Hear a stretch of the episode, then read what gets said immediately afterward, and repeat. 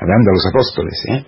Dice, os daré palabras y sabiduría a las que no podrá hacer frente ni contradecir ningún adversario vuestro. Pero nosotros hemos sido y somos a menudo adversarios de ellos, adversarios de los apóstoles, adversarios de Dios, palabras y sabiduría que nosotros no podemos, a las que nosotros no podemos contestar, a las que nosotros no podemos hacer frente y contradecir.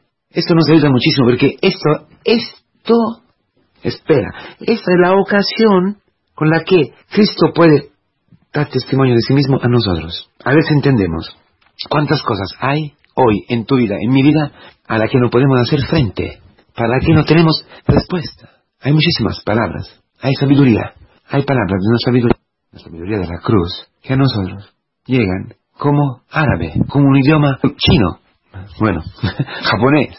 ¿Qué hay hoy de japonés en tu vida? Pero el japonés no es que sea un idioma astruso, un idioma que no dice nada, ¿no? Son palabras diferentes que tienen un contenido, un sentido, ¿no? Si hablo japonés, los japoneses me entienden. Pero si yo hablo, si yo hablo japonés contigo, tú no entiendes. ¿Qué quiere decir esto? Que hay, hay, hay hechos, hay relaciones en mi vida, en tu vida hoy, que tú no entiendes. ¿Verdad? A ver, ¿qué es? ¿En qué se esconde, en qué se esconde hoy la sabiduría de la cruz que tú no entiendes, que yo no entiendo? ¿Dónde? espera, espera que voy a una cosa ¿eh? que quizás te asombrará o te escandalizará, no lo sé. Tu marido, así como es. Tu mujer, así como es. Tus padres, así como son. La enfermedad, los problemas. Seguimos. La, la debilidad, la fragilidad. Seguimos. Los pecados. Te voy a explicar. ¿Qué es que no entiendes? ¿Qué es que te escapa de mano? ¿Qué es que no puedes contradecir? ¿Qué es que no puedes hacer frente? A los pecados, a los pecados de tu marido, a los pecados de tu mujer, de tus hijos, a, la enfermedad, a lo que, a la cruz. Porque lo que te humilla, lo que te escapa de mano, tu carácter, tu forma de ser, tu incapacidad, exactamente lo que a ti, a ti, a mí, hoy, me hace incapaz de hacer frente, es decir, de, poder contestar, de poder dar una palabra.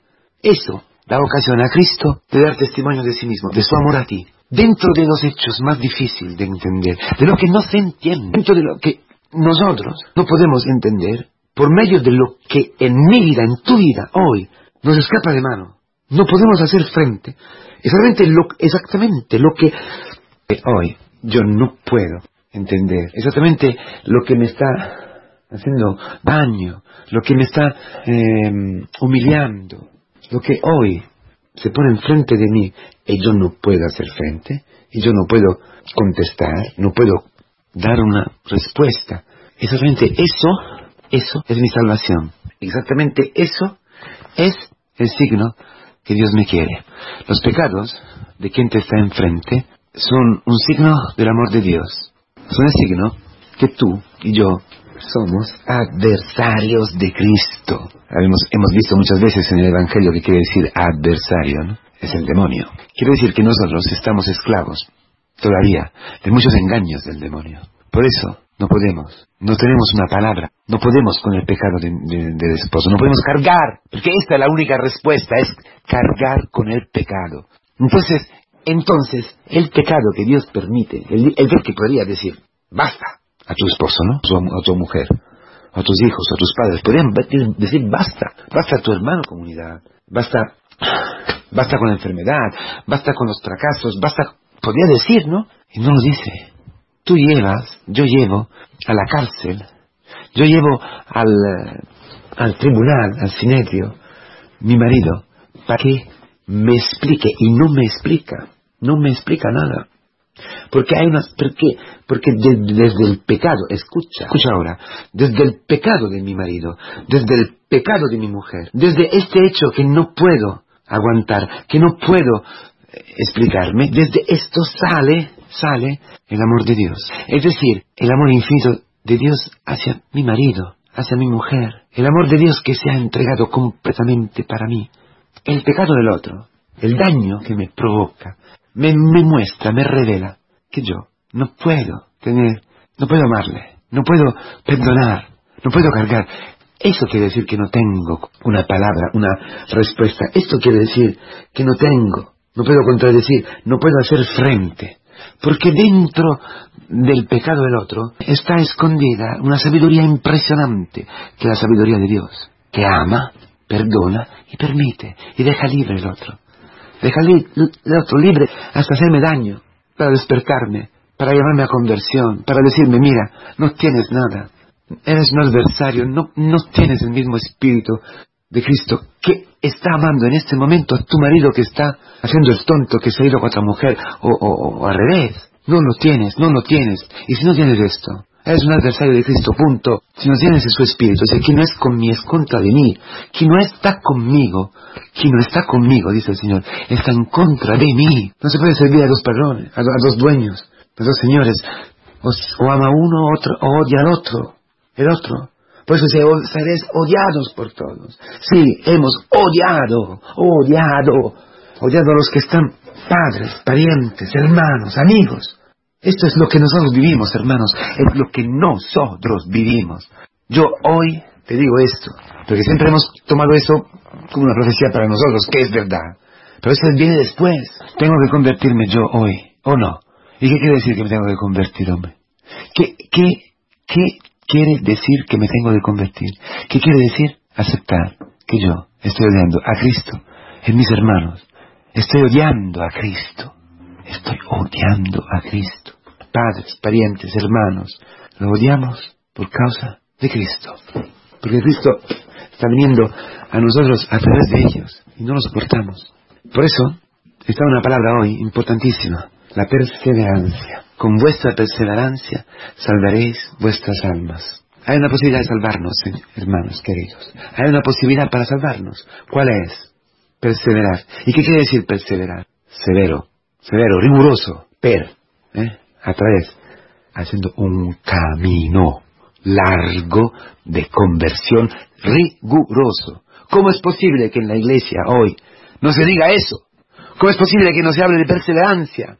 Es decir, de caminar en la fe, porque tenemos que caminar días tras días para que las ocasiones en que Cristo pueda dar testimonio, y Cristo encarnado Claro, en la historia, pero también en los apóstoles, en nuestros catequistas, en los pastores, en el, Papa, en las palabras que recibimos durante la oración, porque todas las ocasiones, todas las ocasiones que se dan en nuestra vida a Cristo, la ocasión es que, que Cristo ofrece a nosotros para reconocerle, para reconocer su amor, para reconocer su testimonio. Tenemos que, a poco a poco, a poco a poco, a poco a poco en la iglesia, aprender a reconocer, a discernir las ocasiones que Él, lo a través de la historia, Él me está denunciando de pecado, me está denunciando de ser un, su enemigo, de ser un adversario, de Él y de todo lo que están encarnados en Él, hacia mi marido pecador, hacia mi marido que me está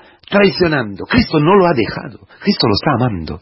Y si yo no, no, no cargo con el pecado de mi marido, si no le perdono, si no, tengo misericordia, quiere decir que soy adversario de Cristo, porque si Cristo lo ama, porque yo no lo amo. Porque no estás perseverando, no estás caminando rigurosamente, seriamente, miércoles, sábado, o lo que sea, rezando, rezando, rezando todos los días laudes, rezando el rosario, lo que sea, ¿no? Yendo delante del Señor, Señor, ayúdame, Señor, ayúdame, Señor, no tengo, no tengo amor no soy nada, soy un pecador terrible, mírame. Entonces, la perseverancia, caminar en la iglesia, para que a poco a poco, a poco a poco tú puedas experimentar, yo pueda experimentar todos los días su amor infinito. Que a mí, su adversario, no me está juzgando, que a su adversario, que soy yo, que eres tú, Dios, al adversario, lo perdona. Para el adversario, entrega su vida. Tú y yo tenemos que tener esta experiencia fundamental, ser amados amados, amados, amados, amados, amados, amados, adversarios amados. Ah, entonces esto me proyecta, me catapulta, me absorbe en una vida nueva, completamente nueva. Todo se puede ver al revés de lo que hasta ahora quizás hemos pensado. ¿Cómo puedo llegar a vivir como un santo en este mundo? ¿Cómo puedo yo, yo vivir todos los días traicionado por los de mi casa? ¿Cómo puedo vivir ¿Cómo puedo yo cargar con el odio de todos por ser de Cristo?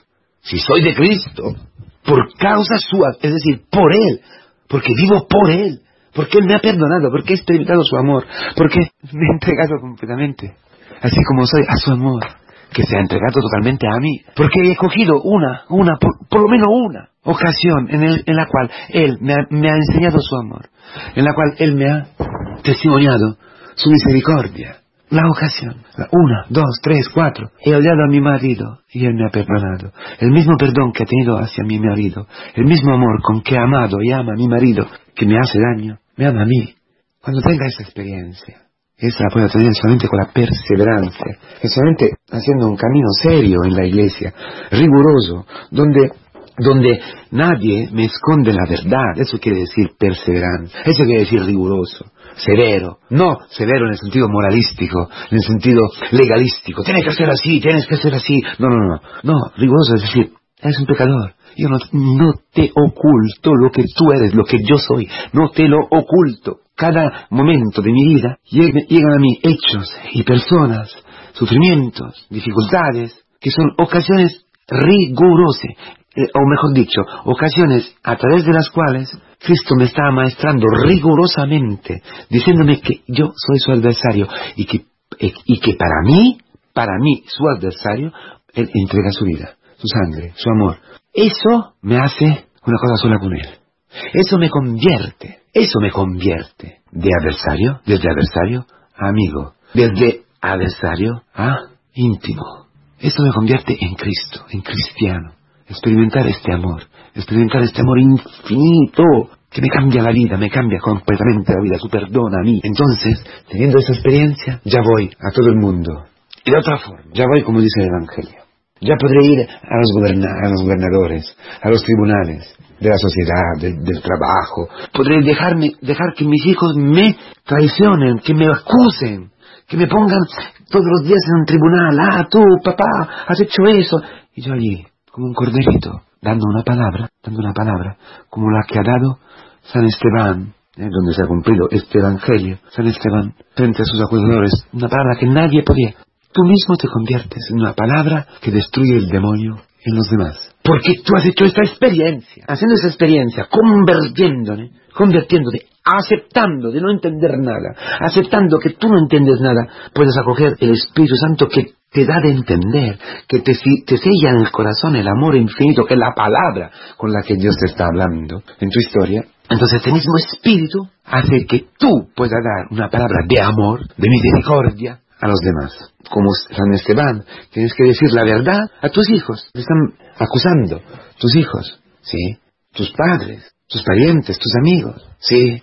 Sí, sí, te están acusando. Y tú tendrás una palabra a quien no podrán contestar, el amor, la misericordia, que a veces son palabras duras también, ¿no? Que denuncian el pecado y aman al pecador, como San Esteban. Y cuando te darán las piedras y te perseguirán, verán tu cara como la de un ángel, ángel, apóstol, mensajero, que reflejan el amor de Cristo, la vida de Cristo, que nos podemos rendir hoy para que todo el mundo se pueda rendir a este amor encarnado en nosotros.